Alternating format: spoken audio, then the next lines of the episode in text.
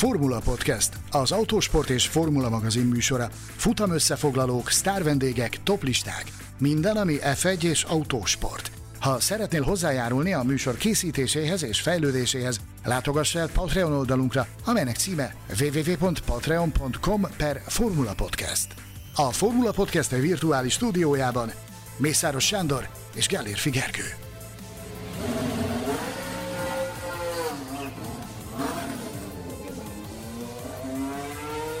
Lezajlott a második sprintes hétvége a szezonban, és végre valahára ismét futamot tudott nyerni Charles Leclerc. Nagyon-nagyon hosszú idő után, egész pontosan az Ausztrál nagydíj óta először. Ausztrália, Ausztria, vajon van összefüggés? Hát nem hiszem. Na de ennél komolyabb felvetésekről fogunk beszélgetni az osztrák nagydíjat és a helyszínről végig tudósító barátommal és kollégámmal, a virtuális stúdió másik felén helyet foglaló Mészáros Sándorral. Szia Sanyi!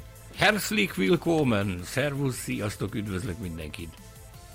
Na, hát Sanyikám, akkor ugye megvolt az újabb ö, sprintes hétvégénk, és talán ö, talán kezdjük ezzel, csak nagyon-nagyon röviden beszéljünk erről a... Sprinteljünk egyet ebben a témában. Sprint, sprinteljünk egyet. Ö, én azt gondolom, hogy ez a sprint valamivel élvezetesebb volt, mint az eddigi legtöbb sprint, vagy én több, több élvezetet találtam benne. Nem tudom, milyenek voltak a visszhangok a helyszínen. Volt-e bárki, aki véleményt formált, akár pro, akár kontra a sprinttel kapcsolatban, azt leszámítva természetesen, hogy a sportág vezetése nyilván rendkívül elégedett a sprinttel, ahogy eddig is az volt. Természetesen. Természetesen a sportág vezetése nagyon elégedett és hevesen érvel a sprint mellett, ahogyan azt korábban is tették.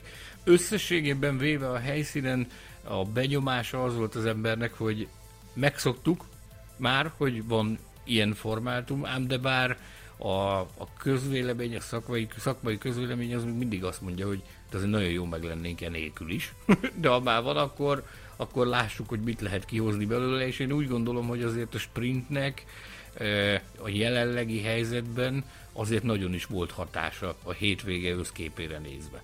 Ezt mindenképpen szeretném megjegyezni, de majd erre kitérünk a későbbiekben, hogy, hogy mi és hogy is volt ez.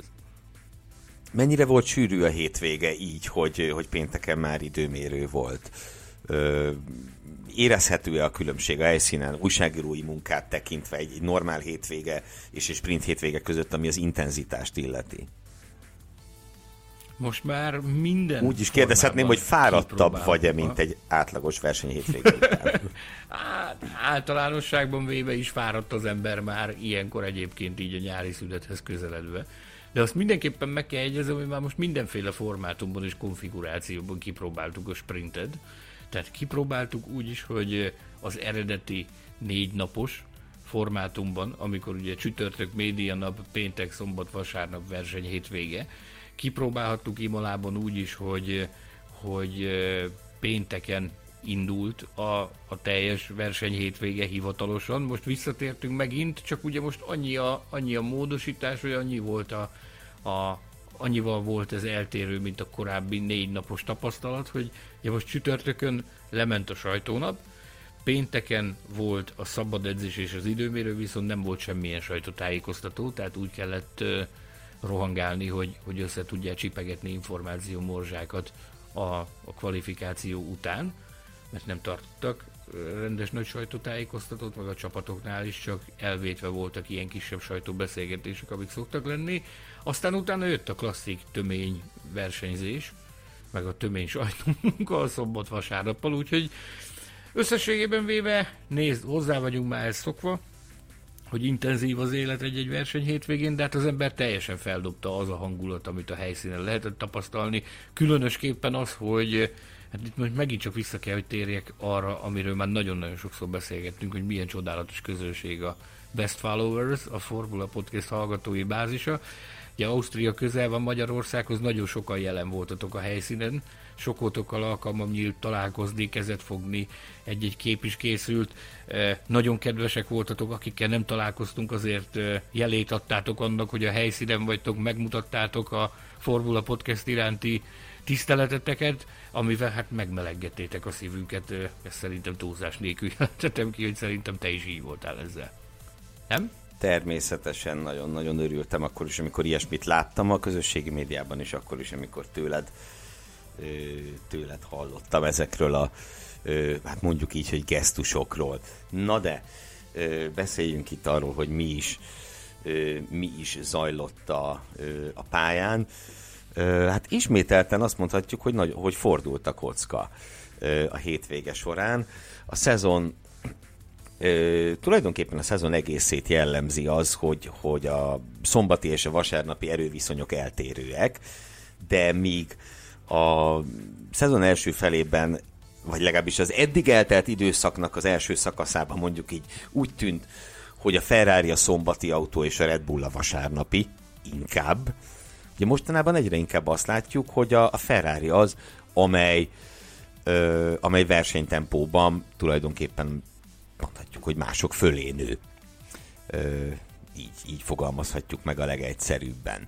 És, és ugye ez most egy újabb futamgyőzelemben csúcsosodott ki. Montreal és Silverstone után ugye zsinórban harmadszor tűnt a Ferrari az erősebb autónak vasárnap, és ugye itt felvétel előtt azon elmélkedtünk, hogy ezt nevezhetjük-e már tendenciózusnak. És miben maradtunk? Abban, hogy ez Talán már kezd. az a helyes megfogalmazás, hogy kibontakozóban Ez már kezd van egy nem. olyan tendencia, hogy, a, a, hogy megfordult a kocka, ahogy, ahogy utaltál arra, hogy a, a szombati Ferrari-ból vasárnapi Ferrari lett, a vasárnapi Red Bullból pedig szombati Red Bull lett. Mondjuk így. Ez most utaltam az elején arra, hogy, hogy a sprintnek komoly hatása volt a, a hétvége összképére nézve. Nyilván nem minden ennek tudható be, hogy, hogy ez egy más formátum, meg egy más lebonyolítási rendszer volt, de ennek is nagyon nagy hatása volt erre. Azt is megmondom, hogy miért. Ugye emiatt, hogy, hogy péntek délután már időmérő edzés volt, emiatt azért lerövidült a gyakorlatozással tölthető idő, ráadásul ugye ezt megbolygatta az időjárás is, mert azért szélsőségesen változó időjárás volt a Red Bull ringen. Egy, azon poénkodtunk ott a helyszínen, hogy ugye minden reggel esős volt, minden reggel hűvös volt, mert mintha 11 órakor valaki fölcsavarta volna a termosztátot. Akkor megérkezett a napsütés, meg jó idő volt, aztán utána este felé újra elkezdett lehűlni. Tehát te, nem ilyen szokott lenni az időjárás Spielbergben. De nem is ez, ez is, ez is hozzátett a, a dolgokhoz, ugyanakkor hozzátett a dolgokhoz az is, hogy kevesebb idő jutott arra, hogy, hogy kipróbálják a, a különböző abroncsokat, tehát hogy mélyrehatóbb ö, gumival kapcsolatos kísérletezéseket hajtsanak végre a, a szabad edzésen, ami nagyon szépen ki is domborodott. Ezt a, az érintett felek el is mondták, különösképpen a, a Red Bullnál, ahol ugye úgy tűnt, hogy, hogy adott esetben ez egy újabb nagy Red Bull győzelem is lehet, aztán vasárnapra teljes egészében átfordult az egész történet, úgyhogy a Ferrari vitte a primet, ami annak volt köszönhető, hogy, hogy a gumikezelésben sokkal jobbak voltak. Különösképpen a, a kemény abroncsoknak a kezelésén látszott, ez nagyon jó, hogy, hogy azzal jobban, jobban boldogul a Ferrari. Ezt Mário Izola, a Pirelli feje is Pirelli sportért felelős feje is annak tulajdonította be, hogy, hogy kevesebb idő jutott arra, hogy, hogy kipróbálják az abroncsokat pénteken. Kevesebb idő volt a kísérletezésre. Ugyanakkor szerintem arra is rá kell mutatni, hogy ezek a, ezek a kisebb-nagyobb fejlesztések, amiket a Ferrari időről időre hoz, ezek a kis apró, cseprő dolgok, mert sok eset, sokszor csak, csak kicsike ö, apróságokat változtatnak, de ez a munka, amit az elmúlt hetekben, hónapokban fejlesztési fronton elvégeztek, ez úgy tűnik, hogy ez abban csúcsosodik ki, meg abban nyilvánul meg, hogy orvosolta az egyik kínzó problémájukat, ez pedig a gumikezelés. Mert ugye azért az elmúlt időszakban a gumikezelés miatt ők nagyon-nagyon sokat veszítettek, meg nagyon komoly problémájuk volt ezzel. És ugye érdekes, hogy ez pont egy olyan hétvégén jött ki, ahogy, eh, ahol, ahogy mondtad is, ugye kevesebb eh, tapasztalata lehetett a csapatoknak a, a különböző abroncsok viselkedésével kapcsolatban. De én is úgy gondolom, hogyha meg kell fogni a hogyha rá kellene mutatni a fő különbségre a két nagy csapat között ezen a hétvégén, akkor az valóban ott, a, ott az abroncsok körül keresendő. A... Visszacseng a fülembe az, amit, az, amit, amit Verstappen mondott a futam után. Tehát ő Kerek Perec kimondta, hogy, hogy nem lehet csak egy gumi specifikációra ráfogni. Azt mondta, hogy akármilyen abroncs volt az autón, ő folyamatosan azt érezte, hogy nem tudja azt a tempót produkálni, amit a Lökler, aki ugye, mint láttuk, háromszor előzte meg őt a pályán. Tehát azért ez, az utóbbi időben ez nem volt egy szokványos jelenség, hogy ráadásul nyilván küzdött, meg harcolt, de azért viszonylag könnyen megelőzte Lökler a, a Red Bull-t.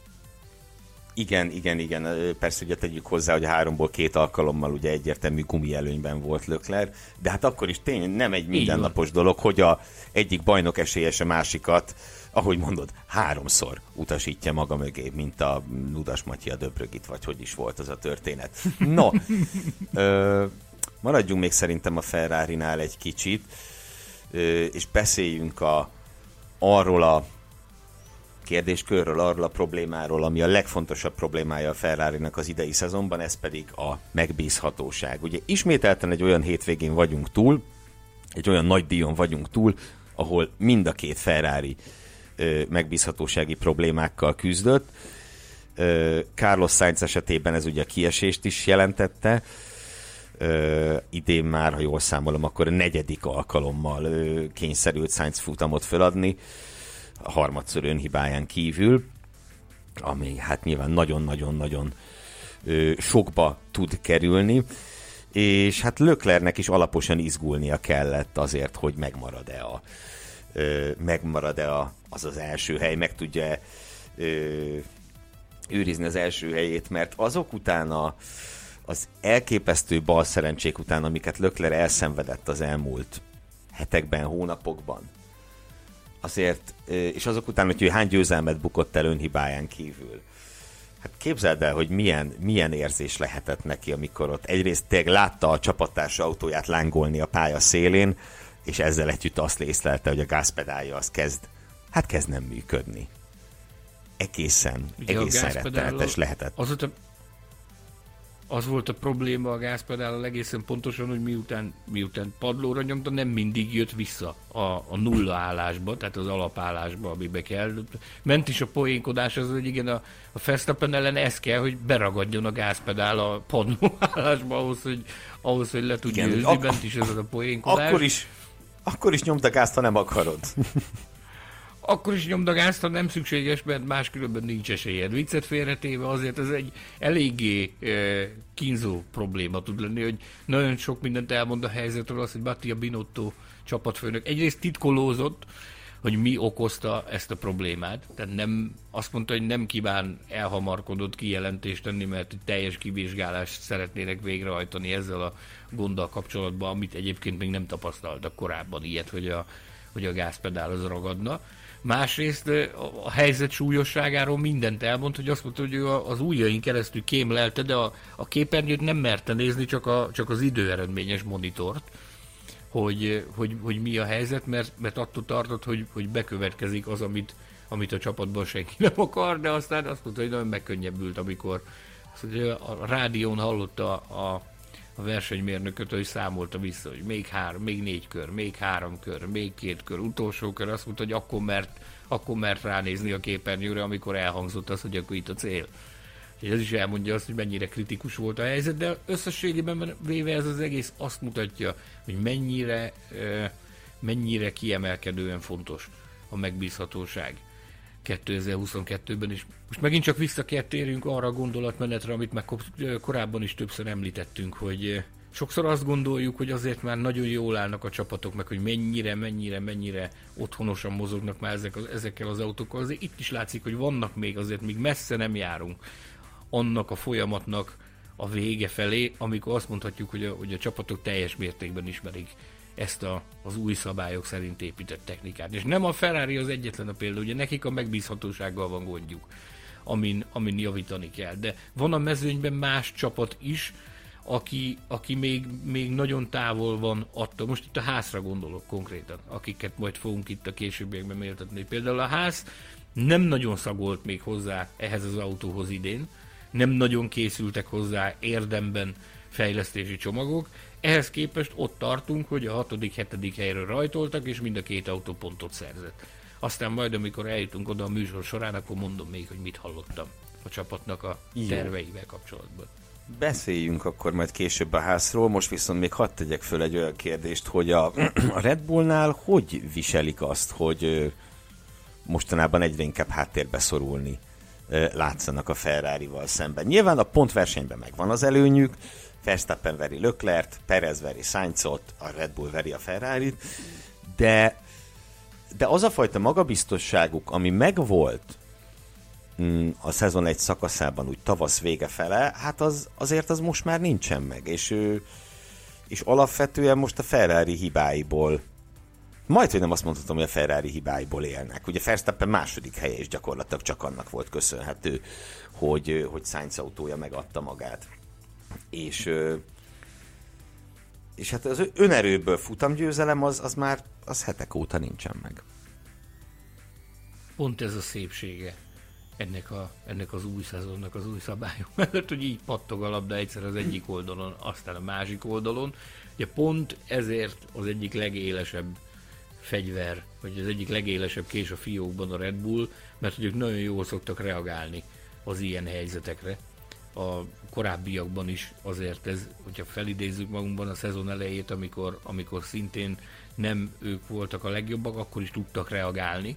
Én arra számítok, hogy hogy fog, lereagálják ezt a helyzetet is, meg hát nem is titkolják, hogy gőzerővel dolgoznak azon, hogy, hogy minél hamarabb visszaszerezzék ezt az előnyt. Teljesen egyértelmű volt egyébként az, hogy a vasárnapi vereség az, az, az sokkolta őket is. Tehát ez teljes, teljességgel meglepte őket, kiváltképp annak fényében, hogy láthatta mindenki a, a televízióban, hogy milyen holland ünnep volt, tehát egy csodaváró hangulat volt, mindenki arra számított, hogy akárcsak tavaly, ugye egy hét alatt szerzett két futamgyőzelmet Spielbergben Verstappen, arra készült a, a lelkes holland közönség, hogy, hogy ez így lesz most is, de hát ezúttal nem volt kolbászból a kerítés.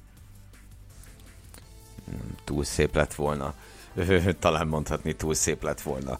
Szerintem a Mercedes is meg... Milyen jó, hogy, hogy ezt mondtad a versenynap délelőttjén alkalmam nyílt találkozni Formula Podcast hallgatókkal a, a Red Bull Ring főépülete előtt. Egészen pontosan, csak hogy megemlítsem a nevét, és Molnár Petra nevű hölgyeményről van szó, lelkes Forma 1 rajongó, és a barátnőivel volt jelen a helyszínen, ő kezdetektől fogva hallgatja a műsorunkat. Aztán most találkoztunk először személyesen, és hát ők arra voltak berendezkedve, direkt megkérdeztem őket, hogy mi a tipp, és hát egyértelműen mindenki Felsztapperre tippelt.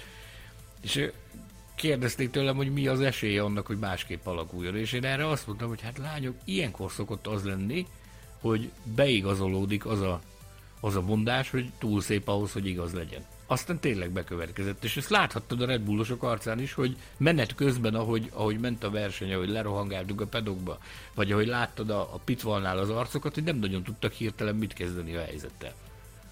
De abban biztosak lehetünk, hogy, hogy, hogy nem marad reakció nélkül ez a helyzet. Ugye most van egy picivel több idő van a zsúfolt júliusban, ugye ez a nagy Forma 1 július, amikor ebben a hónapban négy verseny is van, Ugye most lesz egy full hét, amikor ki lehet értékelni az adatokat, meg ki lehet értékelni a tapasztalatokat, úgyhogy én arra számítok, hogy a Le Castellében és a Hungaroringen újra harapni fog a Red Bull.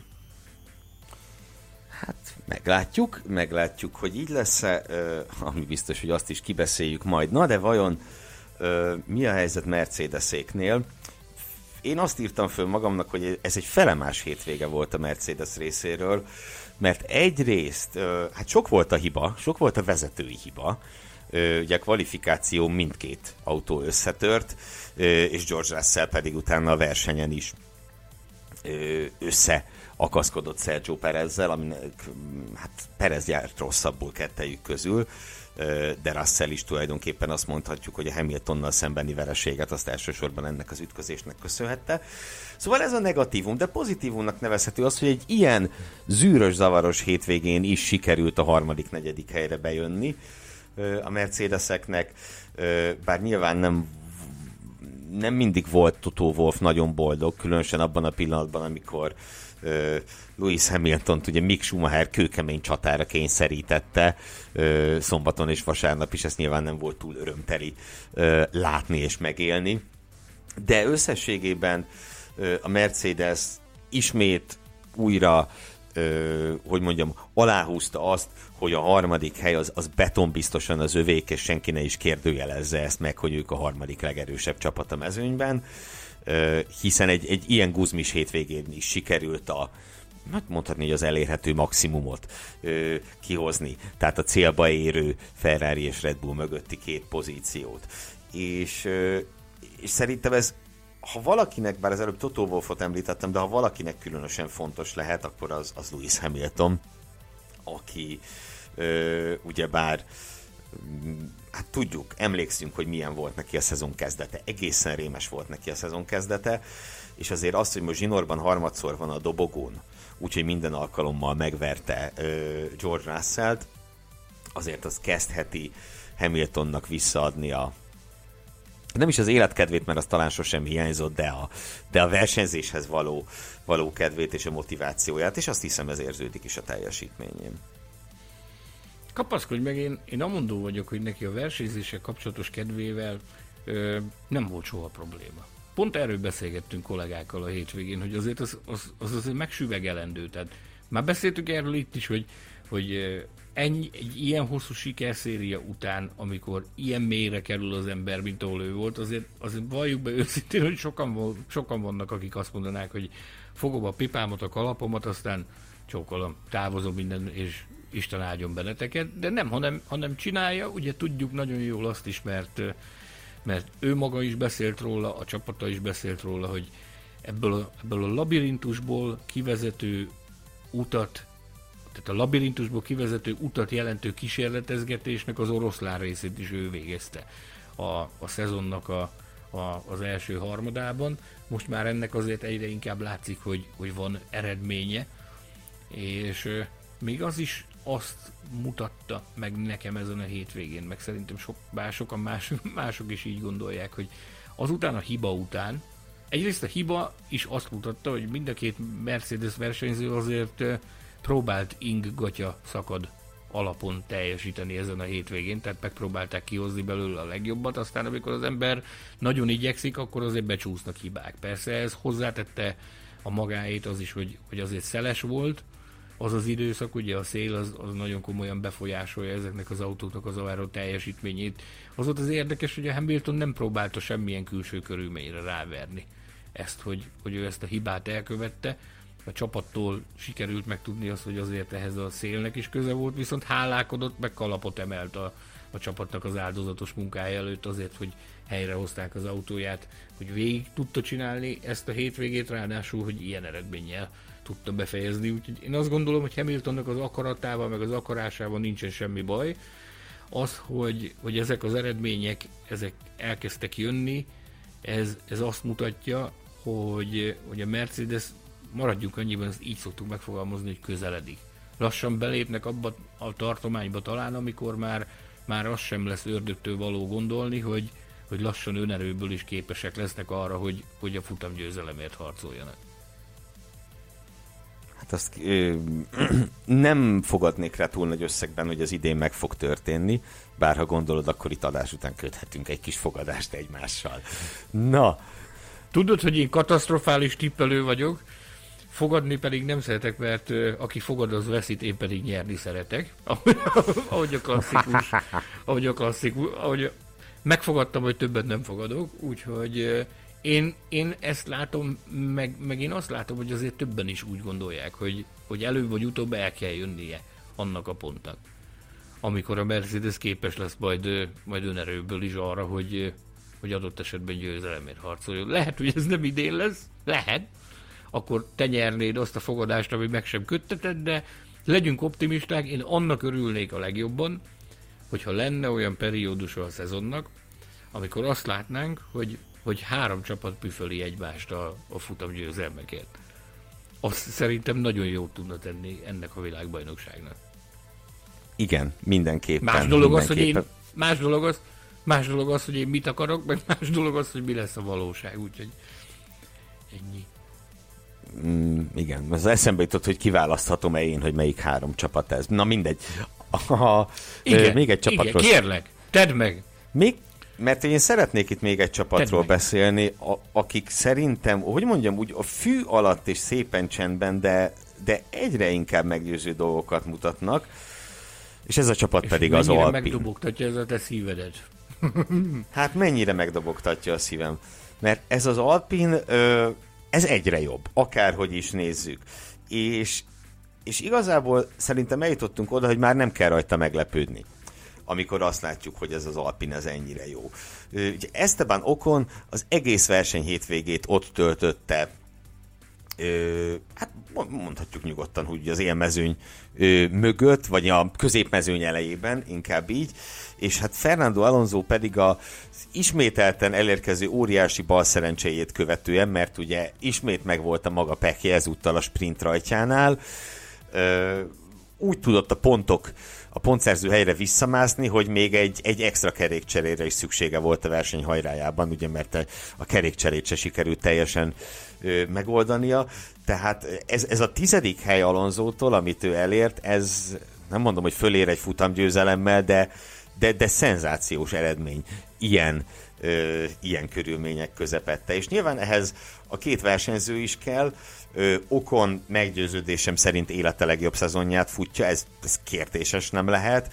Ö, Alonso méltatásától most hadd tekintsek el, de hogy emellett, emellett az autó is rendben van, és hát ezt az is mutatja, hogy ha ránézünk a bajnoki tabellára, akkor ők beérték a McLaren-t. Persze, pontszámban. Persze nyilván a McLaren helyzetét nehezíti Daniel Ricciardo-nak a, a formája, bár most ma, ma külön ne bántsuk őt, mert ugye ezúttal ő is szerzett ö, pontot, ö, meg egyébként is egy nagyon, nagyon nehéz szükség... hétvégi... Nagyon nagy szüksége is volt arra, hogy pontot szerezzen, de folytass csak légy az Alpint. Érdeklődve hallgatom a gondolataidat. Ö, és igazából amit, amit kicsit fájlalok, na nem mintha, tehát azért tudok enélkül élni, de egy kicsit fájlalom, hogy nem tudhatjuk, ugye, hogy itt az autó és az erőforrás milyen viszonyban van egymással, hiszen ugye nincsen összehasonlítási alapunk, nincsen másik Renault motoros autó, így aztán nagyon nehéz belőni azt, hogy, hogy ez, a, ez a fajta jó teljesítmény, az a produkció, ami az Alpint Hát lassan talán azt mondhatjuk az erősor a negyedik helyére emeli, az mennyiben köszönhető a versenyzőknek, mennyiben az autónak, mennyire az erőforrásnak. Minden esetre úgy tűnik számomra, hogy a csomag minden része rendben, rendben lenni látszik, hogy ilyen szép magyarul fejezzem ki magam, és, és ez egy olyan csomag, amire lehet építeni. Mindenféleképpen a, a dicséretes teljesítmények közé sorolható az, amit az Alpin az utóbbi időben csinál.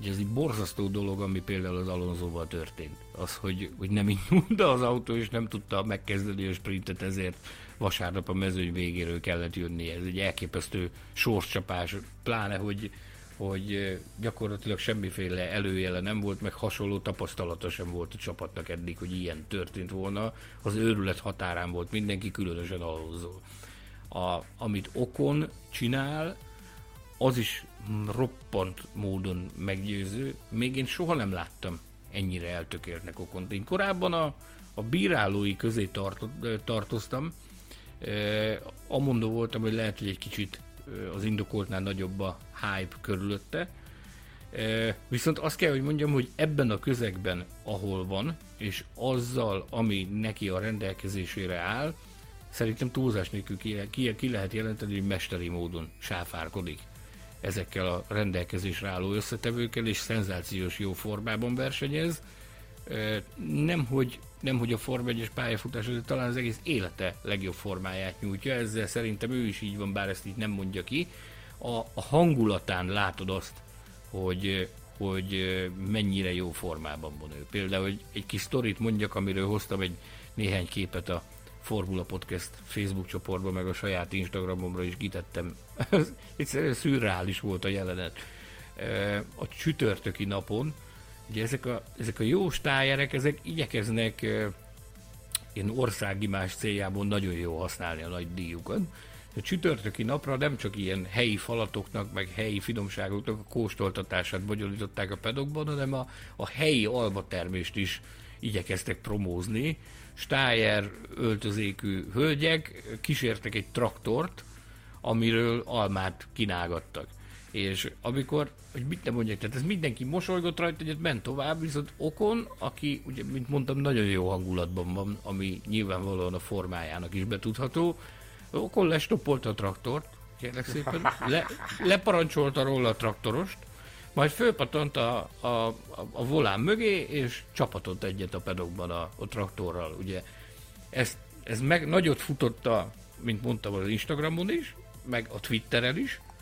Rengeteg like érkezett, meg megosztása a képre, de a lényeg az az, hogy kritika áradatot láttam a megosztók között. Tehát akik, akik retweetelték a, a, a képeimet, azt, azt láttam, hogy mindenki gúnyolódott rajta, hogy ez is olyan, mint, a, mint az Alpin, ez, ez is körülbelül olyan gyors, mint az Alpin, e, színezetet váltott az Alpin, gúnyolódtak az emberek a, a, azon, hogy a, az okon nyomta ezt, a, ezt az attrakciót a pedokban, aztán ugye a hétvége pedig teljes egészében rácáfolt erre. Szerintem szenzációsan teljesített ezt a balokon.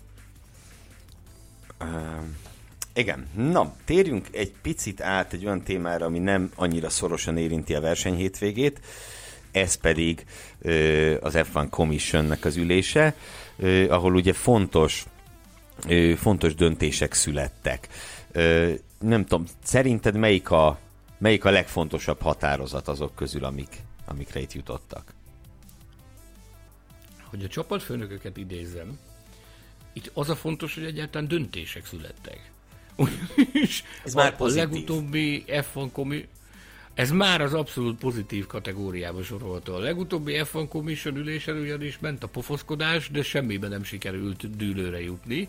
Úgyhogy most összegyűltek ismét ö, tartani egy ilyen szeánszot ott a a Red Bull által birtokolt hotelban, ami ott van a, a pályának a területén, ott bezsúfolták magukat egy külön terembe, és ott elkezdték gyűrni egymást azokkal a napirendi témákkal kapcsolatban, amik, amik a legfontosabbak voltak jelenleg. Ugye Nyilvánvalóan a, a gazdasági helyzet miatt infláció, a háborús helyzet gazdasági hatásai és mi egymás, ugye a költséglimitnek a, a, a helyzete, meg a költséglimittel kapcsolatos dologról nagyon-nagyon régóta ment itt a húzavona, hogy elég-e az az összeg, amit az idei évben költeni lehet, vagy szükséges emelni.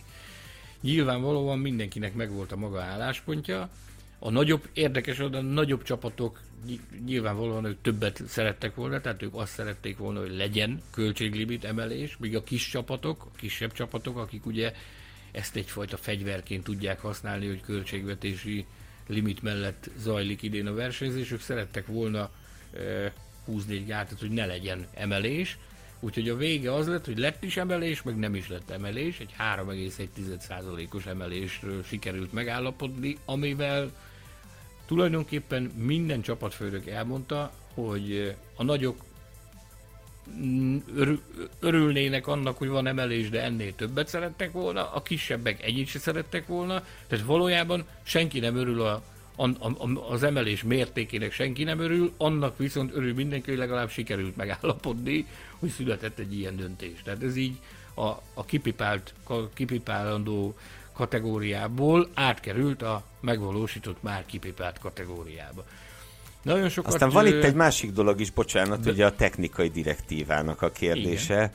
Ö, egy olyan, ez is egy olyan sztori, mi húzódik egy ideje. Sztori. Igen, igen, Így igen, van. igen. Most arra, arról, arról született döntés, hogy itt a különböző méricskérések és különböző tervezgetések meg alakítgatások után, hogy ez, ez csak a nyári szünet után, majd a belga nagy dító kerül bevezetésre ez a, ez a hát ezt nevezzük a, a 39-es technikai direktíva, az gyakorlatilag arról szól, hogy a pattogást, a porpoisingot és a bouncingot akarják majd szabályozni, tehát rá lesznek kényszerítve a csapatok arra, hogy, hogy mérsékeljék ezt a mellékhatást, ezt a, ezt a jelenséget. Ami, ami a vertikális oszcillációt. A vertikális oszcilláció, pontosan így nem akartam ezzel terrorizálni a hallgatóinkat ezzel a, ezzel a megfogalmazással, hogy vertikális oszcilláció. E, döntés született arról is, hogy, hogy hogyan legyen az évelei felkészülési időszak. ezt ugye itt nagyon sokáig ment a húzavona ezzel kapcsolatban is, hogy, hogy úgy legyen, mint ahogy az utóbbi években volt, hogy egy gyakorlás Barcelonában, aztán menni, menni Bakreinbe. Most itt arról született döntés, hogy akkor, akkor meg lehet tartani a, a nyitó futamhoz egészen közel időben a, a felkészülési időszak tesztjét a nyitófutam helyszínén. Ez így egyértelmű, hogy így Bakreinben zajlik majd a, a felkészülési időszak 2023-ban. Illetőleg ami, ami érdekes volt még a, az F1 Commission ülésével kapcsolatban az, az, hogy legalább annyit mertek már mondani, a hivatalos közleményben legalábbis ez szerepelt, hogy akkor, akkor közeledik a 2026-os motorszabályok véglegesítése, aminek egyébként ugye arról volt szó az elmúlt másfél-két évben, hogy az idei nyárnak az elejére az mindenféleképpen le lesz fixálva. Most ez mind a mai napig nem történt meg, most ugye július 12-én beszélgetünk, az már nem az idei nyár eleje. És most az állásfoglalás az az volt egy, egy, egy sutácska kis mondat volt beleszuszakolva a közleménybe, hogy, hogy ez, ez hamarosan hamarosan véglegesítésre kerül. Ezt saját forrásból én azt hallom, hogy a szabályok véglegesítése az néhány héten belül valóban megtörténhet, akár még az is előfordulhat, hogy a nyári szünet előtt, ratifikálva viszont csak a, a motorsport világtanács következő októberben esedékes ülésre. Ez érdekes egyébként, ezzel kapcsolatban is vannak plegykák, meg pusmorgások, meg súsmus, a pedokban azzal kapcsolatban, hogy mi az oka annak, hogy késik a 2026-os motorszábályoknak a bevezetése, ez pedig, ez pedig nagyon sokan azzal indokolják, hogy, hogy egyes gyártók próbálják minél tovább húzni, meg halasztani. Ezt azért, hogy, hogy a, a Forma 1 igyekvő új gyártóknak, akikről majd a pusmorgás rovatban szót ejtünk, azoknak minél kevesebb idejük jusson arra, hogy, hogy felkészüljenek. Nyilvánvalóan ugye itt 2025 végéig tart a jelenlegi szabály, és 2026-ban lép életbe az új. Ez így, így első hallásra kicsit bizarra tűnhet, hogy, hogy mit lehet ezzel játszadozni, meg mi értelme van ennek, de, de higgyétek el nekem, hogy egy ekkora volumenű projektnél egy új beszálló esetében nagyon is sokat jelenthet, nem csak egy hónap, vagy, vagy egy hét, de sok esetben még akár egyetlen egy nap is. Na, Hát akkor az adás első felét ö, ezzel zárjuk, és folytassuk a, ö, a díjaink átadásával, melyek közül természetesen legelőször a hétvége legjobbjának, a hétvége emberének járó díjat ö, fogjuk kiosztani. A Best Followers külön díjat, tehát a Formula Podcast Facebook csoport tagjai által megszavazott külön díjat ezúttal Sár Lökler kapta, őt találtátok tehát a hétvége legjobbjának, a szavazáson a második helyen Mick Schumacher, a harmadikon pedig Fernando Alonso végzett, és ö, és hát ez egy olyan hétvége volt, ahol mikor egyetértettünk a, a szavazatok, vagy hogy mondjam, tehát mi is ugyanúgy gondolkodtunk, ahogy ti, és mi is arra jutottunk, hogy Charles Leclerc volt a hétvége legjobbja. A teljesítményét illetően nyilvánvalóan itt lehetne lehetne kifogást emelni azzal kapcsolatban, hogy a teljesítmény tökéletes volt-e, hiszen ugye a, sem a polpozíció nem lett tövé, illetve hát a, illetve hát a sprinten is a sprinten is Verstappen győzött, de az, amit vasárnap csinált Lökler, az viszont hát na, az ismételten tökéletes volt, Pont idén már meggyő... Pont idén már nem először volt tökéletes. Nem, tehát hogy hogy egy Igen. ilyen nyomasztó, nyomasztónak tűnő fölény ellenére sem rodjant meg, hanem, hanem nagyon érdekes volt. Tudod, ez érdekes, amikor a sprintnek vége volt, a, a, az utolsó a levezető körében a sprintnek volt egy elejtett mondata a rádión, hogy, hogy jó, akkor ezt, ezt holnap behozzuk, meg holnap, holnap erősebbek leszünk, mint ők. Tehát ott már érdekes, hogy akkor ott, ott nem nagyon értettük a helyszínen, hogy, hogy mire érti ezt, hogy mitől ennyire optimista, mert a sprint alapján abszolút meggyőzőnek tűnt a Red Bull, meg, meg, meg úgy tűnt, hogy, hogy jelentős a fölényük, szinte ledolgozhatatlan. Aztán, aztán volt ez a, ez a mondat, és ez másnap új értelmet nyert, tehát azt lehetett látni, hogy a Ferrari gyakorlatilag készült erre, meg, meg tudták nagyon jó, hogy, hogy mi az, amivel sáfárkodhatnak. Nagyon dicsérte Mattia Binotto. Nem csak, nem csak Leclerc, hanem, hanem Carlos Sainzot is, hogy, hogy rettenetesen komoly munkát végeztek ezen a hétvégén a, az, elem, az adatok elemzése kapcsán, a saját vezetési stílusukat is revizionálták, amennyire lehetett annak érdekében, hogy, hogy minél jobban menjen a gumimenedzsment, és hogy, hogy mind a ketten kihozták magukból a maximumot, amennyire csak lehetett.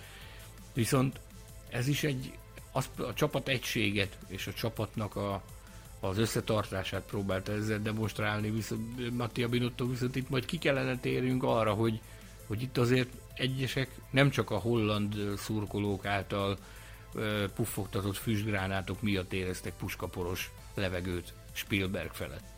Sejtem ám, hogy mire gondolsz. Viszont mielőtt ezt kifejtenénk, előtte szerintem annyi szolgálati közlemény megengedhetünk magunknak, hogy a rendszer, amin rögzítjük a podcastet, hát mondjuk úgy, hogy nem várt, nem várt problémákkal szembesített minket. Most már több mint két éve rendkívül megbízhatóan működik, és most egyszerűen a hangunk folyamatosan egymásra csúszik, úgyhogy ha bármi zavarót tapasztaltok az adás hallgatása során, azért elnézéseteket kérjük. Viszont afelől biztosíthatunk titeket, hogy az összhang közöttünk az egymásra csúszás ellenére is nagyobb, mint az jelenleg a Ferrari két versenyzője és a ferrari belüli két szekértábor között lenni tűnik. Ezt csak megerősíteni tudom. A saját dolgunkat is, illetőleg azt is, hogy mit láttunk a Ferrari-nál. Nagyon érdekes az a helyzet. Ugye Silverstone óta olyan híreket hallottunk most ezen a hétvégén a, a pedok sűrűjében például egészen elképesztő dolgokat, hogy, hogy a két szerelő brigád, tehát a, a garázsnak a két oldala, hát nem a leglelkesebben örült a másik sikerének Silverstone-ban. Egyes források szerint a, a, a csapat prominenseinek kellett rendet tennie. Senki nem erősítette meg ezt, hogy ez így történt, de, de egészen komoly helyekről hallottuk azt az információt, hogy itt a, a versenyt követően a, a két versenyzőnek a stábja az hát nem éppen szívlelte egymást, nem éppen imádta egymást. Aztán ez ugye egy átcsapott a, a két verseny közötti időszakban egy ilyen fagyos viszonyba. Ugye Mattia Binottónak Monte Carlo-ba kellett utaznia azért, hogy, hogy béketárgyalásokat folytasson Leclerre, hogy elsibítsák azokat a nézeteltéréseket, félreértéseket, amik Silverstone után jöttek, vagy fel, felszíre törtek. Aztán itt Spielbergben is a, a hétvége során úgy mind a két fél igyekezett cáfolni azt, hogy, hogy bármiféle probléma lenne, vagy nézeteltérés lenne közöttük, akikkel én beszéltem. Nyilvánvalóan ők azt mondták a Ferrari szekértáborán belülről, hogy hogy ugyan már hagyjuk a csudába ezt, nincs itt semmiféle baj, ez csak a média torzítja el, meg a média próbálja felfújni, meg a média próbál e, szenzációt generálni ebből a, ebből a helyzetből, de maradjunk annyiban, hogy, hogy akik jelen voltunk ott a helyszínen, és testközelből figyeltük ennek a két embernek a testbeszédét, e, az bizony arról árulkodott, hogy itt, itt, itt bizony lehet ám megtörténhet az, hogy, hogy annak a gyönyörű piros motorhómnak a, a falain belül azért, azért ott puskaporos a levegő.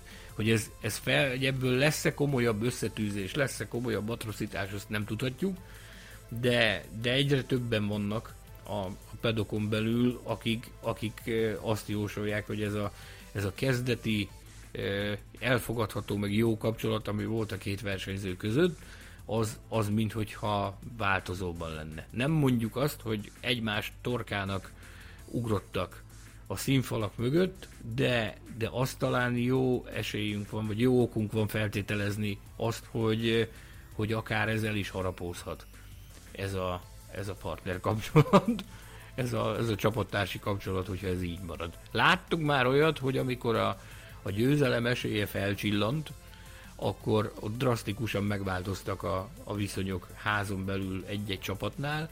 E, én a magam részéről izgatottan várom, hogy a ferrari fiúkból mit fog kihozni ez, hogy most éppen úgy tűnik, hogy a lendület kezd átpártolni a Ferrarihoz. Ha már... Te mit gondolsz erről? Te számítasz el összecsapásra? Mit, mit hoznak ki ebből a két fickóból például, ha összetűznének egyszer, valahol összeütnének egymással? Mondjuk itt a Hungaroringet. Hm? Mi Hát történne nézd. akkor?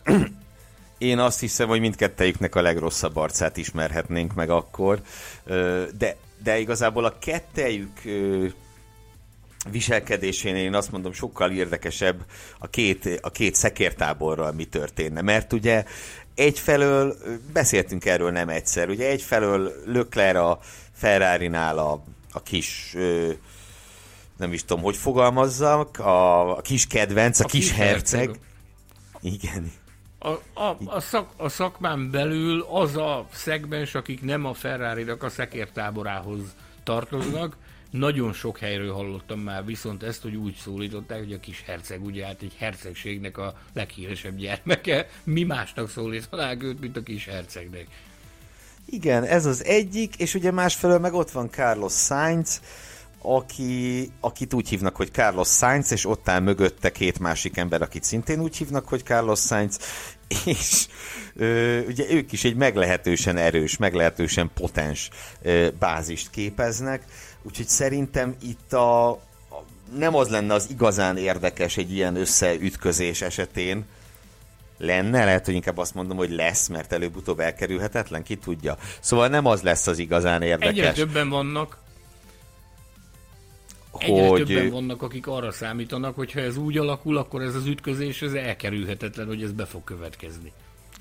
igen, igen, igen, én is így sejtem, és ö, szóval nem az lesz az érdekes, hogy ők egymással ezt hogyan, hogyan rendezik le, hanem hogy a csapaton belül ez milyen dinamikákat indít el. De lépjünk tovább most egy olyan csapatra, ahol szintén vannak csapaton belüli dinamikák.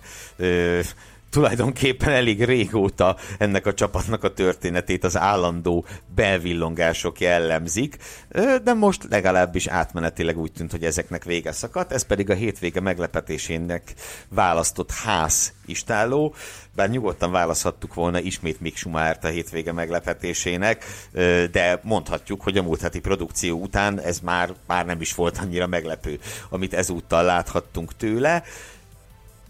Hallgatlak. Ugye a világforma, a világforma egy rajongói a, a Formula 1 által, szárva, ö, Formula 1 által bonyolított online voksoláson őt választották a, a Driver of the Day-nek, tehát ő volt a, a, nap, a nap legjobbja. Tehát nem csak ránk tett jó hatást, meg jó benyomást Mick Schumacher, hanem a világformai rajongóira is. Egyébként tényleg egy, egy üdítő színfolt volt az, ahogyan, ahogyan harcolt Lewis Hamiltonnal. Igen, igen, igen, mindenképpen az volt, és az is, én a magam részéről én örömtelinek nevezném azt a fejleményt, hogy a, hogy a hogy a házistálló pedig ö, ismételten a szezon elejé formáját mutatta, azt a formát, ami a köz, ugye itt emlékezhetünk még a, a közel-keleti versenyeken, hogy ott a középmezőny legelején volt a ház, elsősorban Magnussennek az autója, és most a ház visszatérni látszik ebbe a pozícióba, mm, tényleg ott a ott az Alpinnal és a McLarennel voltak szintben ezen a verseny hétvégén, sőt a McLarennél kicsit erősebbek is, erősebbek is voltak. Itt most már csak az a nagy kérdés, hogy melyik a ház igazi arca, mert ez egy nagyon kétarcú csapat az idei szezonban. Tényleg itt volt a, az első két-három hétvége, ez az utolsó két hétvége, meg közte egy-egy villanás, amikor a, a ház így, így tényleg a, a, a top 5 istáló között volt, és hát, és hát volt az a köztes időszak, amikor meg ha nem is a tavait idézte, de hát ott a, az Aston Martinnal, vagy akár olykor a williams egy szinten láthattuk őket. Szóval, melyik lehet a ház igazi arca? Egé- egészen döbbenetes az, hogy két arcú a csapat, viszont folyamatosan szinte ugyanazt az autót látjuk. Tehát lassan eljutunk a szezon feléhez, és a, a ház tényleg csak apróságokat, tehát eh, nem is nevezik fejlesztési csobagnak azt, amit ők eddig amit ők eddig variáltak ezen az idei konstrukción. Tehát tulajdonképpen a szezon eleje óta ugyanazt a, a házt látjuk, enyhe túlzással, és ezt alkalmam nyílt beszélgetni a, a hétvégén Günther Steinerrel, kötetlenül. És ö, gyakorlatilag kibonta azt, hogy, hogy a versenyzők is csodálkoznak ezen. Sőt, azt mondják, hogy azt mondta, hogy a versenyzők is úgy vannak vele, hogy hogy ez tök jó, hogy még ez az autó így van, hogy, hogy van még benne potenciál, amit ki lehet csavarni belőle. Tehát nem, nem szükséges nekik rohanni, megkapkodni azzal, hogy, hogy, hogy orba szájba fejlesztenek, mert azt mondja, hogy bőven van még potenciál ebben az autóban, amit, amit ki lehet csavarni is. Most nyilvánvalóan most különösen jól kiadta nekik ezen a hétvégén, azért láttunk már ugye gyengébb teljesítményeket is, meg láttunk már balszerencsés periódust is a háznál, de alapvetően tényleg elképesztő az, hogy, hogy még mindig van abban a konstrukcióban teljesítmény, amivel, amivel megkezdték a szezont. Azt mondta a Steiner, hogy készül náluk is nyilvánvalóan fejlesztési csomag. A legvalószínűbb az, hogy ezt viszont csak a nyári szünet utáni időszakban fogjuk látni, mert, mert azt mondta, hogy ezt, ezt egyszerűen megvan a lendület, ugye, amint a Silverstone-ban is láthattuk, itt is láthattuk azt, hogy megvan a lendület, megpróbálnak ezzel sáfárkodni. Azt mondja, hogy egyetértett, egyetértettünk abban, amit, amit itt is én többször mondtam már műsorban, hogy az ezeknek az autóknak a kiismerése azért egy borzalmasan bonyolult, meg, meg összetett, és, és elsősorban hosszú folyamat. De azt mondta, hogy egy csomó olyan dologra jönnek rá menet közben azzal, hogy ezt, az, azt az alapautót e, csűrik, csavargatják, hogy hol lehet teljesítmény nyerni, hogy, hogy azt mondta, hogy tényleg rengeteg van. Ebben nincs értelme rohanni a fejlesztésekkel, el fog készülni a csomag, érkezik majd, és azt mondja, hogy attól pedig még nagyobb előrelépést várnak, mert ugye azt mondja, hogy ennyi idő alatt, hogy, hogy az autó teljesítménye ilyen, amire ugye ahogy be is ismerte ő is, meg a versenyzők is, hogy nem számítottak rá, hogy ezzel az autóval a szezonnak ebben a szakaszában még ilyen eredményeket lehet produkálni. Ezzel időt is nyertek ahhoz, hogy a fejlesztéseket tökéletesítsék, ráadásul mivel nem dobálnak minden második hétvégén kisebb-nagyobb újításokat, ez nyilvánvalóan a költségvetésnek is jót tesz amire ugye szükségük is van, mert hát sok autó tört náluk, sok autó tört náluk idén. Úgyhogy összességében véve én, én pozitív vibrációkat tapasztaltam, pozitív hullámokat tapasztaltam Günther Steineren, meg ugye a, a házistálón általánosságban véve, és bátorkodtam bekérdezni egy olyat is, hogy akkor, akkor mi lesz ezzel a fiatal emberrel. Mick Schumacherrel. Ugye a szerződés a szezon végéig szól, mire lehet számítani annak fényében, hogy, hogy szerintem szenzációsan teljesít a, az utóbbi hetekben.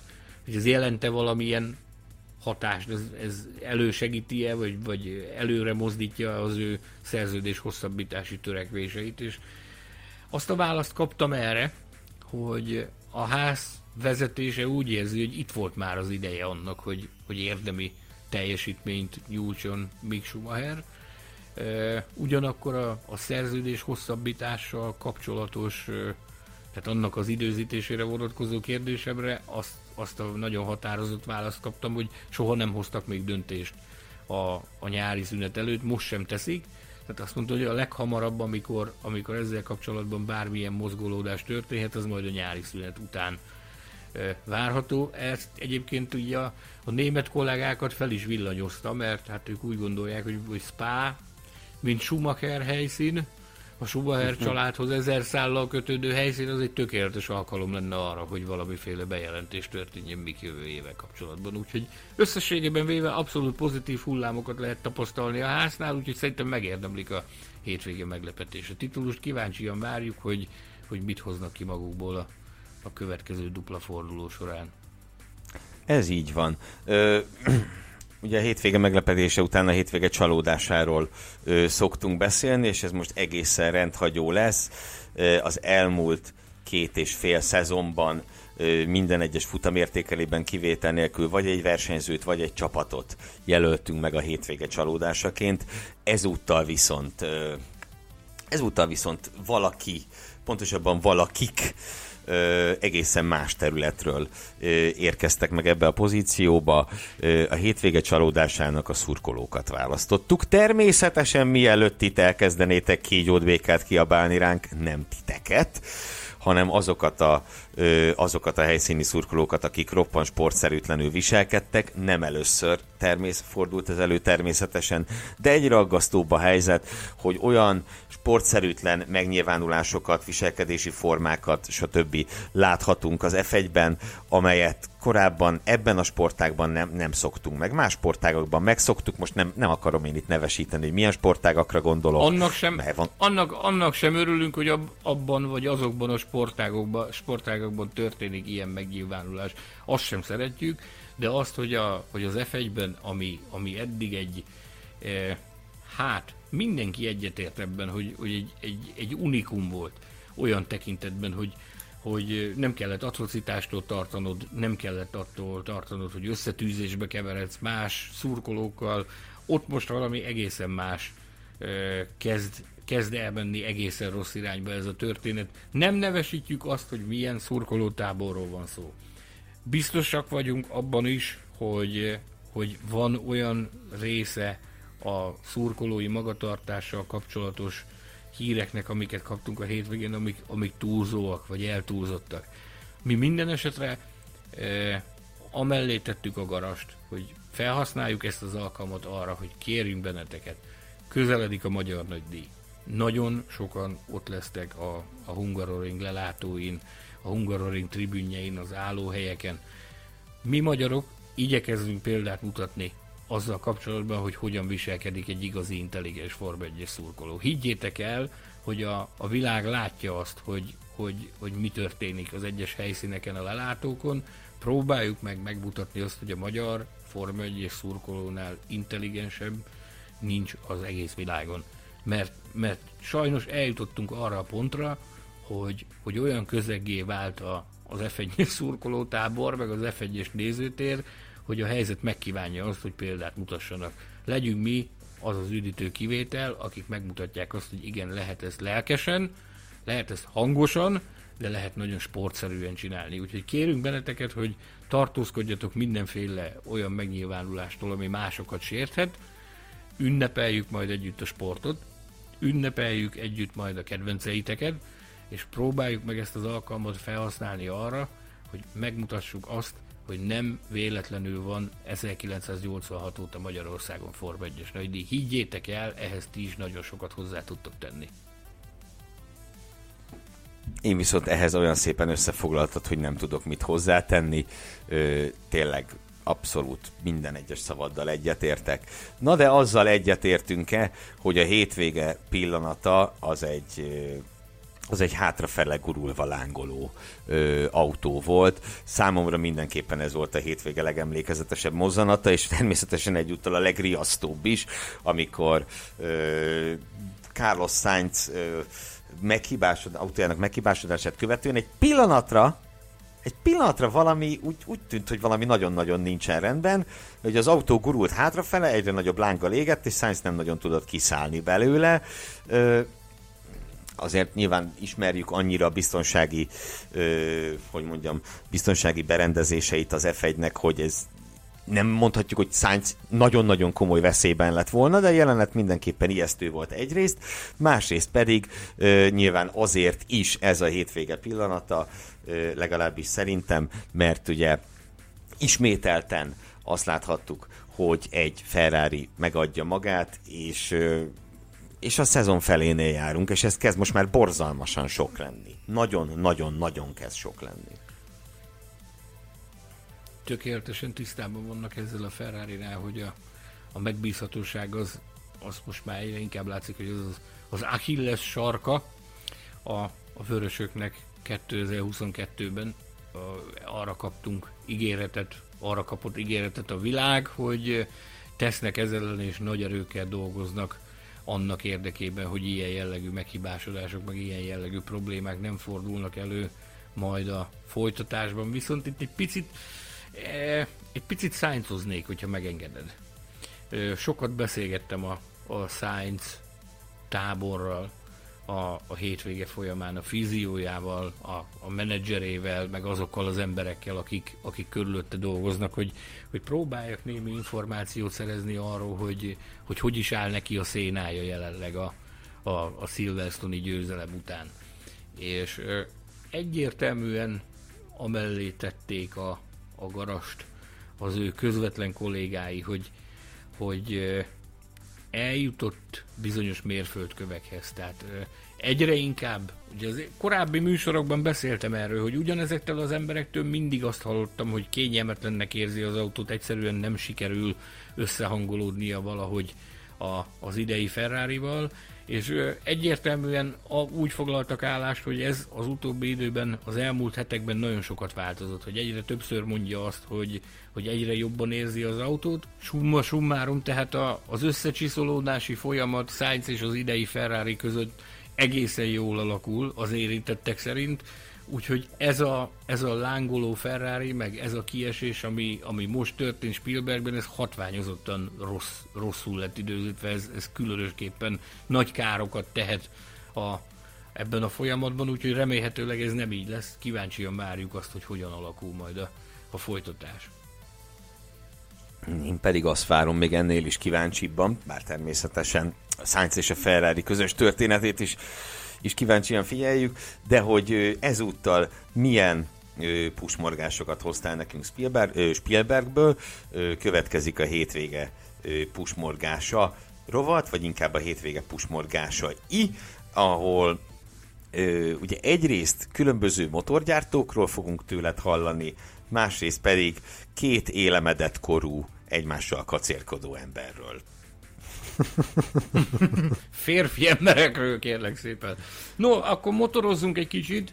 Ugye ez a, az, hogy az F1 Commission ülésén, az F1 Commission ülése után kijött az az információ, hogy heteken belül megérkezik, néhány héten belül véglegesítik a 2026-os motorszabályt, ezt, ezt mindenki nagyon várja már, mert ugye itt a legutóbbi műsorban is pusmorogtunk arról, nagyon sokan, beleértve magunkat is valamilyen szinten. Erre a hétvégére vártuk azt, hogy a Porsche Red Bull bejelentést megtörténik, nem történt meg. Sőt, azt az információt kaptuk, hogy ez csak akkor fog megtörténni, amikor ezek a bizonyos szabályok véglegesítve lesznek. Akkor szánja majd el magát a két fél arra, hogy, hogy, hogy nyilvánosan is bejelentsék a sportág jelenlegi talán legrosszabbul őrzött titkát a, a legutóbbi műsorban pusborogtunk egy picit az Audiról, hogy az Audi házatáján, az Audi berkein belül arról született döntés, hogy, hogy bezárják, lezárják a tárgyalásokat az összes többi csapattal, akikkel, akikkel egyeztettek, meg az összes többi csapattal, akiket kóstolgattak adott esetben kooperáció és felvásárlás vonatkozásában, és letették a garast a Sauber mellé ezen a hétvégén is szagláztunk ezután az ügy után, és egészen közeli helyről hallottuk azt, hogy, hogy ez valós ez a kép, hogy elkezdődött egy, egy mély párbeszéd az Audi meg a Sauber között, de ez a forrásunk is, és további forrásaink is leszögezték, hogy megállapodás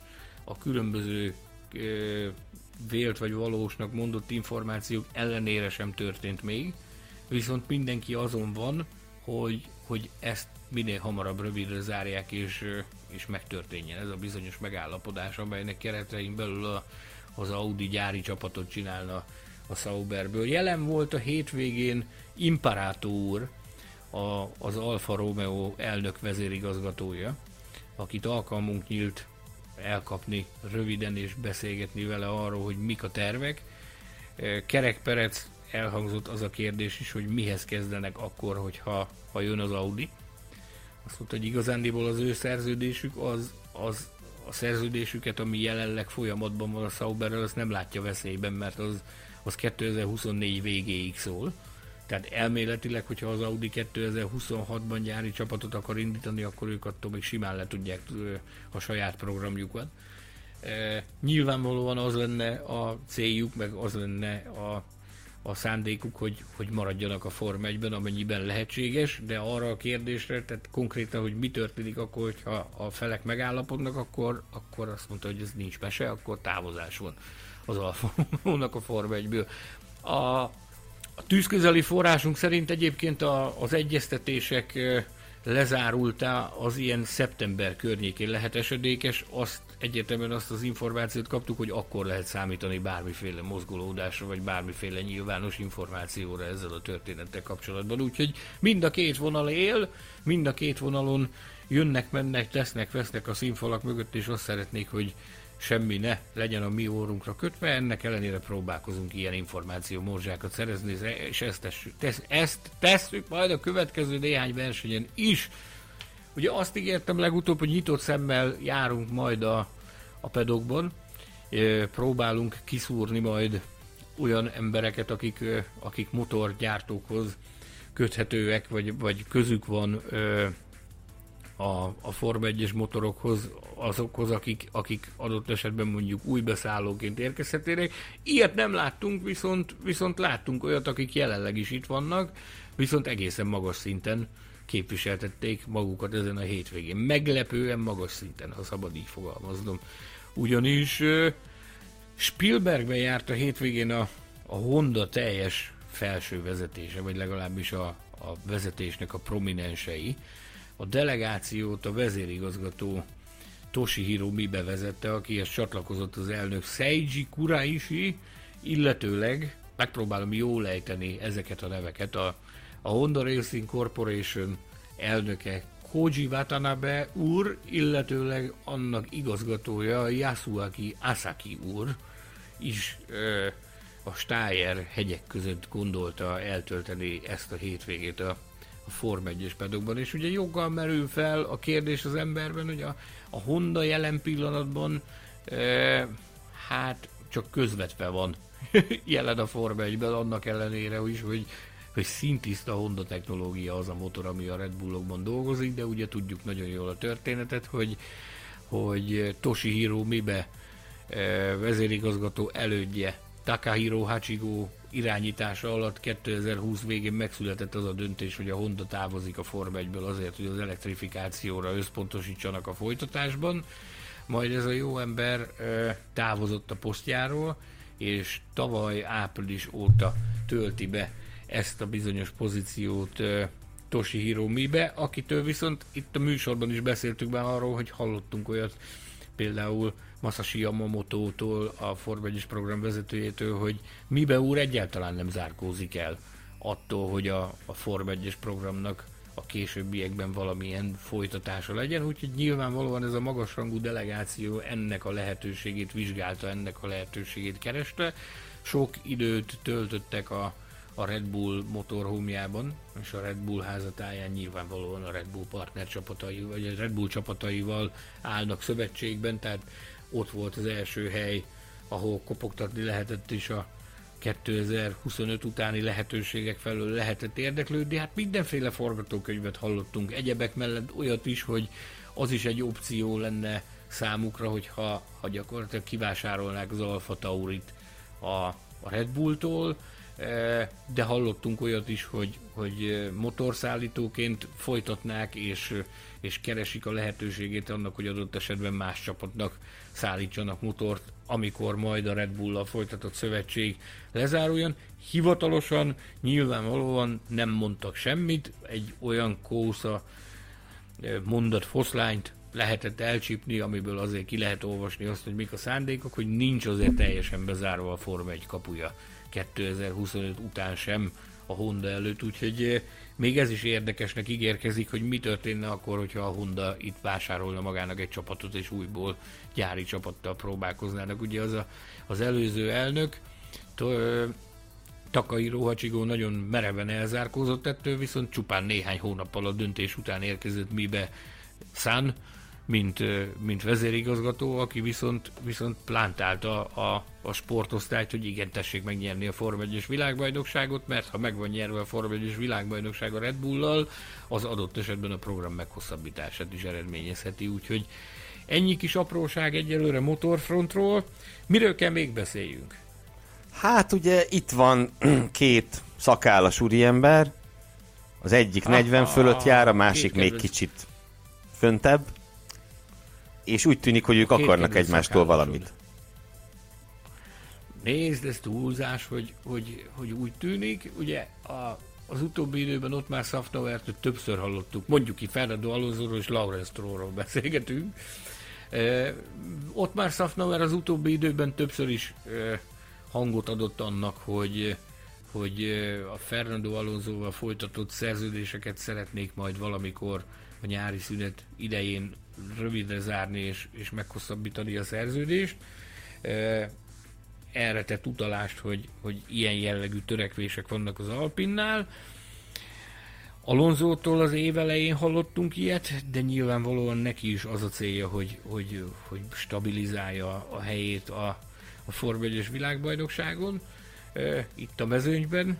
E, nyilvánvalóan az lenne a legoptimálisabb számára, hogyha az Alpinnál maradna, viszont olyat hallottunk, bár megerősítést nem kaptunk sehonnan, hogy a hónapokkal ezelőtt ugye voltak olyan plegykák, hogy adott esetben, hogyha, hogyha ő távozik a, az Alpintól, akkor az Aston Martinba ülne át, és hogy folytatott erről bizonyos szintű egyeztetéseket Lawrence Stroll, és most olyan, olyan híreket hallottunk, hogy valahol a pályától távol, valami különleges helyen, ez a két úri ember, ez együtt vacsorázott a hétvégén egyik este. Most ez jelenthet bármit is, nem kell ebbe egyelőre belelátni semmit, különösképpen annak fényében, hogy az én meggyőződésem az, hogy az Alonso nagyon jó helyen van ott, ahol van, ha az Aston Martin az alternatíva, és szerintem ezzel te is egyetértesz. Tehát, hogyha azon beszélgetünk, hogy hol versenyezzen fel, hogy melyik tűnik ígéretesebbnek a dolgok jelenlegi állása szerint, akkor mind a ketten az, az Alpin mellé tesszük a garast.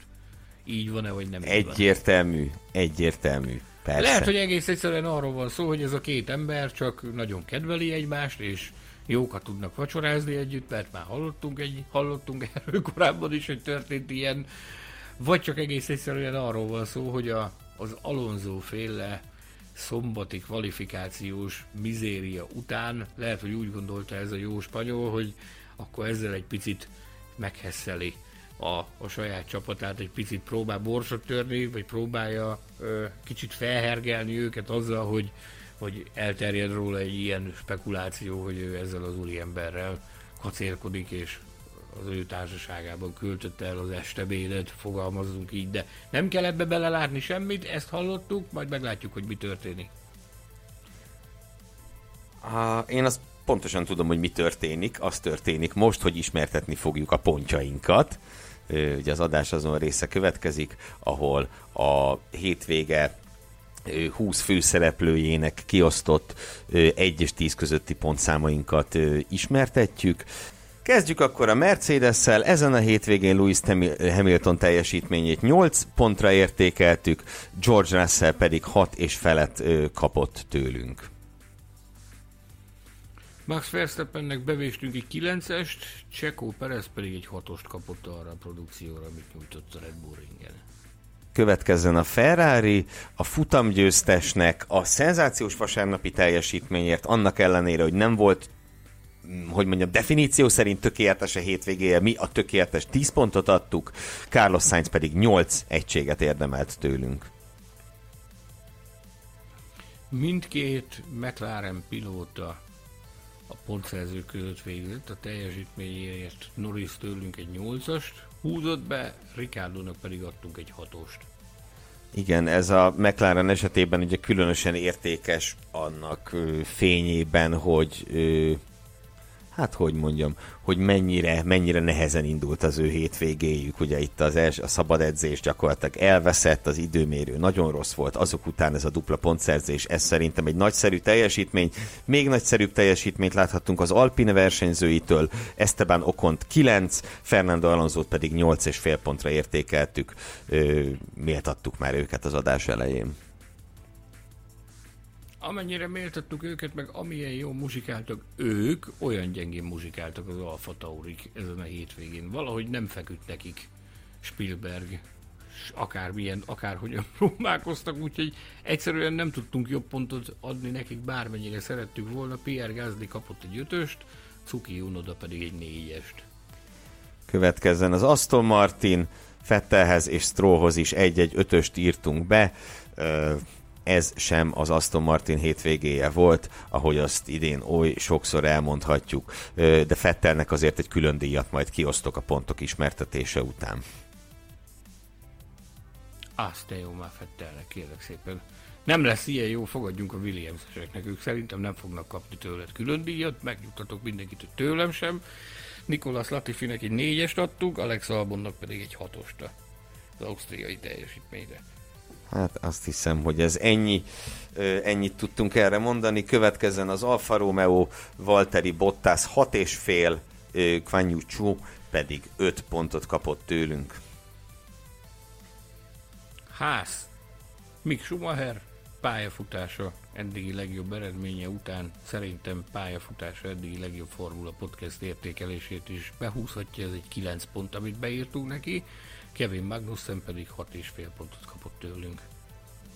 Igen, és akkor ugye ezzel majdnem kezdtem a következő csapatot mondani, de ugye több csapat nincsen, viszont vannak még külön díjaink. Ugye az egyik állandó külön díjunk a hétvége vaddisznója, amit, amely díjat annak a versenyzőnek adjuk át, aki a legnagyobb furkóságot követte el a, a pályán. Hát ezúttal ezen is csavarunk egyet, és a hétvége, a hétvége Zrínyi Miklósa lesz az a Sebastian Fettel, akit kétszer is megtámadott egy-egy vaddisznó, egyszer szombaton, egyszer pedig vasárnap és, és hát ezek az akciók nagyban hozzájárultak ahhoz, hogy az egyébként se túl fényes hétvégéje az Aston Martinnak az még rettenetesebbé váljon. Ugye egyszer Alex Albon, egyszer pedig Pierre Gasly volt az, aki, aki Sebastian Fettelt kigolyózta a pályáról. De van itt egy másik dolog, amiről beszélnünk kell. Kérlek szépen, Sanyikám, jelöld meg nekem a hétvége közép hátvédjét. A hétvége középhátvédje nálam mindenféleképpen Willy Orbán.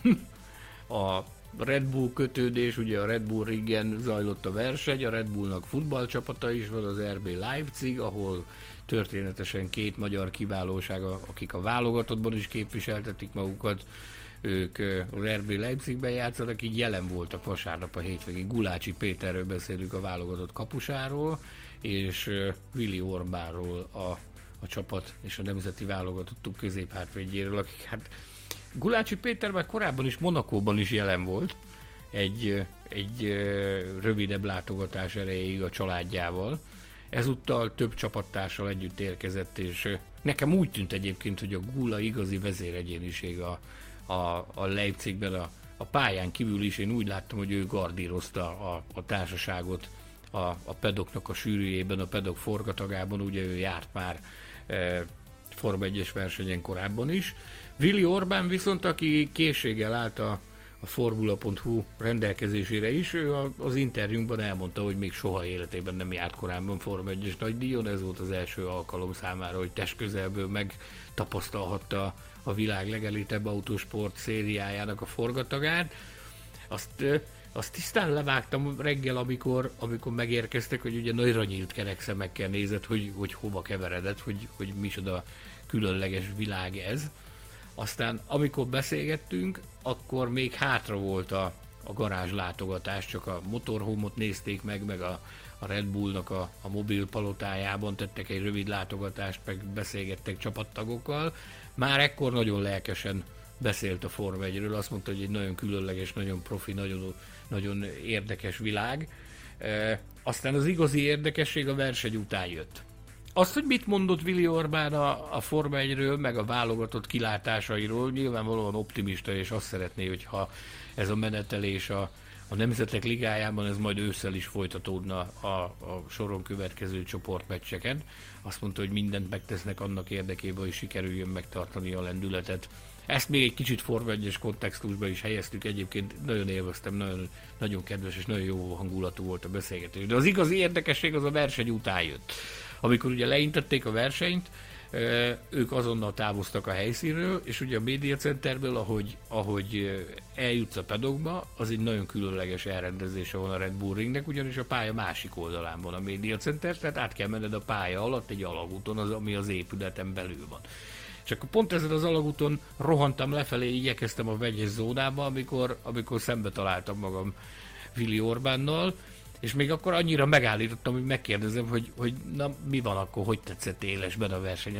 Azt mondta, hogy erre szavak nincsenek, hogy ez milyen azt mondta, hogy gyerekkorában is nézte ezt, a beszélgetés során is tesz rá utalást, hogy gyerekkorában nézte a Form 1 versenyeket, meg a tévében szokta nézni, de hogy, hogy élőben egészen más, azt mondta, hogy így élőben, élesben, aztán az, ez, ez észbontóan tuti.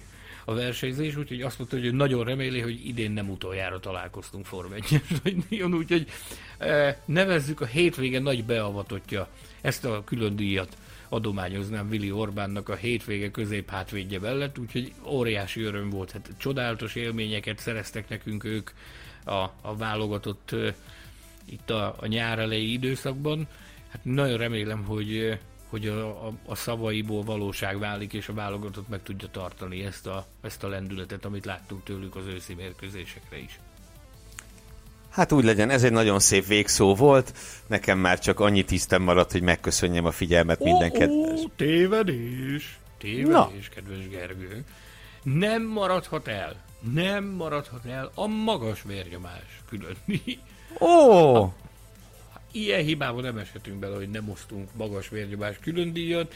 Én azt gondolom, hogy, hogy ezt ezen a hétvégén más nem kaphatja, mint Carlos Sainz.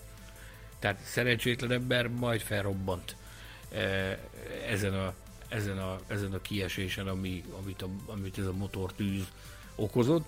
Úgyhogy picit poénkodtunk rajta, hogy ezen a hétvégén egyébként ideges spanyolok garmadáját láthattuk nem is ezen a hétvégén, ezen a vasárnapon. Tehát Carlos Sainz kiesett a, a versenyből, majd felrobbant. Én a, a státusza és a rangja miatt nekiadom. Ifjabb Carlos Sainznak természetesen.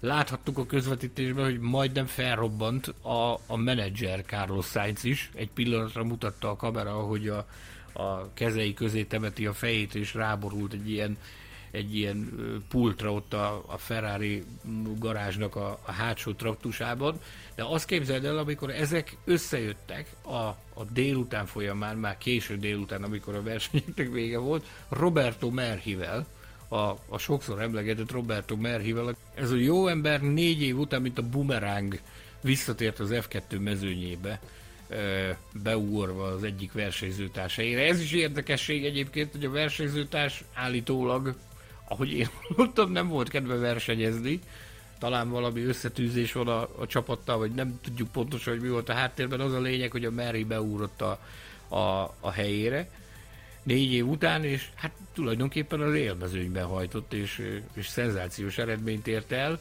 Második helyen intették le, eh, ami önmagában egy csodálatos dolog pláne annak fényében, hogy még egy büntetés után is harmadik lett, tehát harmadik helyen került be a, a jegyzőkönyvbe, viszont dúlt fult, emiatt, hogy büntetést kapott és, és pozíciót veszített emiatt, úgyhogy azt képzeld el, amikor ez a három dühös spanyol a pamplónai bikafuttatás hetében Spielbergben dühöngve járkáltak és beszélték meg egymással a, azt, hogy hogyan hogyan babrált ki velük a technika ördöge. Ennek ellenére Károly Száncé lesz a magas vérnyomás külön díj.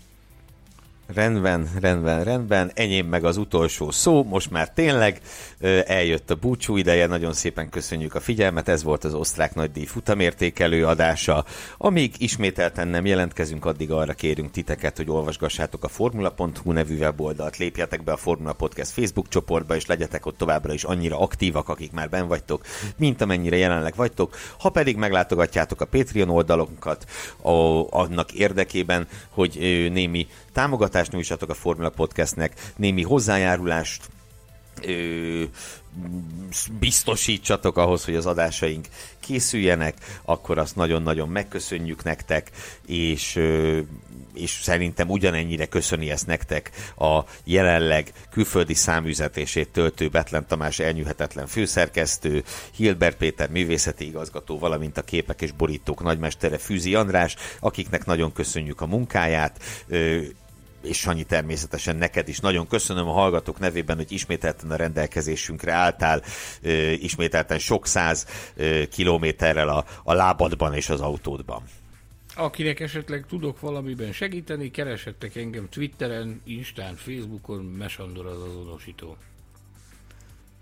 Azt hiszem, hogy én már kerestem a Sanyit ezeken a felületeken. Nem csak és... te megnyugtatlak, mások is. Képzeld el. Én a magam részéről nagyon örültem mindannak, amit találtam, úgyhogy tegyetek így ti is, és tegyetek úgy is, hogy legközelebb is tartsatok velünk. Ez volt már a Formula Podcast. Köszönjük a figyelmet, sziasztok! Hangoljatok a Magyar Nagydíjra, sziasztok! Hallgass meg korábbi műsorainkat, valamint iratkozz fel ránk Spotify, Google, Apple Podcast vagy más csatornáinkon. A linket megtalálod a leírásban, illetve a formula.hu weboldalon. Ha szeretnél hozzájárulni a műsor készítéséhez és fejlődéséhez, Látogass el Patreon oldalunkra, amelynek címe www.patreon.com per Formula Podcast.